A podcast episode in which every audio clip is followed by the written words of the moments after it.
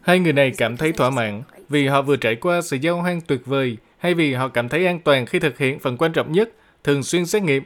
Hãy biến việc xét nghiệm bệnh phong tình STI thành khúc dạo đầu Before Play của bạn. By regularly doing the test part.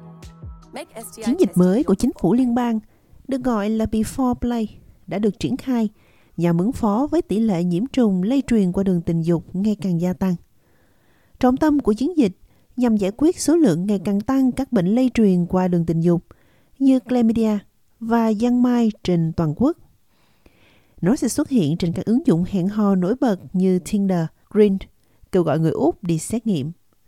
Bác sĩ gia đình Bruce Willett cho biết, mọi người có thể mắc bệnh phong tình STI mà không biết mình bị nhiễm bệnh. Tôi nghĩ điều đầu tiên cần lưu ý đối với bệnh phong tình là mọi người thường không có triệu chứng nào cả. Quan trọng là bạn cần phải nhận thức được điều đó, đặc biệt là phụ nữ có thể mắc bệnh phong tình. Bệnh thường gặp là chlamydia mà không có triệu chứng. Chlamydia có thể gây ra các vấn đề nghiêm trọng liên quan đến bệnh viêm vùng chậu và tình trạng mệt mỏi ảnh hưởng đến khả năng sinh sản mà không gây ra các triệu chứng tại thời điểm nhiễm trùng ban đầu. Bạn phải nhận thức được điều đó và cân nhắc việc xét nghiệm nếu bạn cảm thấy mình có thể gặp rủi ro, ngay cả khi bạn không có triệu chứng. uh. Bộ trưởng Y tế Mark Butler đã phát động chiến dịch Before Play nhằm khuyến khích mọi người góp phần chống lại sự lây lan của bệnh nhiễm trùng bằng cách xét nghiệm thường xuyên và thực hành tình dục an toàn. Chiến dịch kéo dài 9 tuần sẽ xuất hiện trên các ứng dụng hẹn hò, xung quanh các trường đại học, quán bar và câu lạc bộ. Nó khuyến khích thanh niên Úc thường xuyên đi xét nghiệm các bệnh lây lan qua đường tình dục. Bác sĩ Willett nói rằng, người Úc đã trở nên tự mãn khi nói đến việc xét nghiệm. I I do think we've got a little bit complacent around STIs. Tôi nghĩ chúng ta hơi lơ là với các căn bệnh lây truyền qua đường tình dục. Tôi nghĩ chúng ta phần nào có cảm giác rằng mình đã thắng và STI đang được kiểm soát. Có lẽ mọi người không nhận thức được rủi ro hoặc không nhớ nhu cầu xét nghiệm nếu họ gặp bất kỳ nguy cơ nào. Điều đó có nghĩa là nếu bạn có bạn tình mới, nếu bạn có nhiều bạn tình, những người sử dụng ma túy sẽ có nguy cơ cao hơn, đã đi du lịch và có 6 chỉ số hồng cầu, đặc biệt là ở những quốc gia có nguy cơ cao. Tất cả đều phải nghĩ đến việc xét nghiệm. And, and you know, it, it is an, it is an important thing to do regularly. Nếu không được phát hiện, bệnh giang mai có thể gây ảnh hưởng nghiêm trọng đến sức khỏe của phụ nữ mang thai và thai nhi.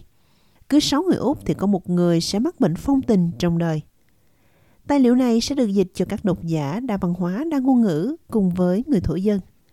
Bác sĩ Vijay Ramanathan cho biết, nhiều lo ngại về việc xét nghiệm, đặc biệt là trong cộng đồng người nhập cư. many concerns, but the, the few Có rất nhiều mối lo ngại, nhưng một số mối lo ngại mà tôi thấy với người nhập cư là sự bối rối và xấu hổ. Cho dù bạn mắc STI và bị chẩn đoán mắc STI hoặc không biết chuyện gì đang xảy ra, họ sợ việc này bị thông báo cho người khác trong gia đình nếu tất cả các thành viên trong gia đình đều đến khám ở cùng một bác sĩ gia đình. visiting a same GP or family doctor.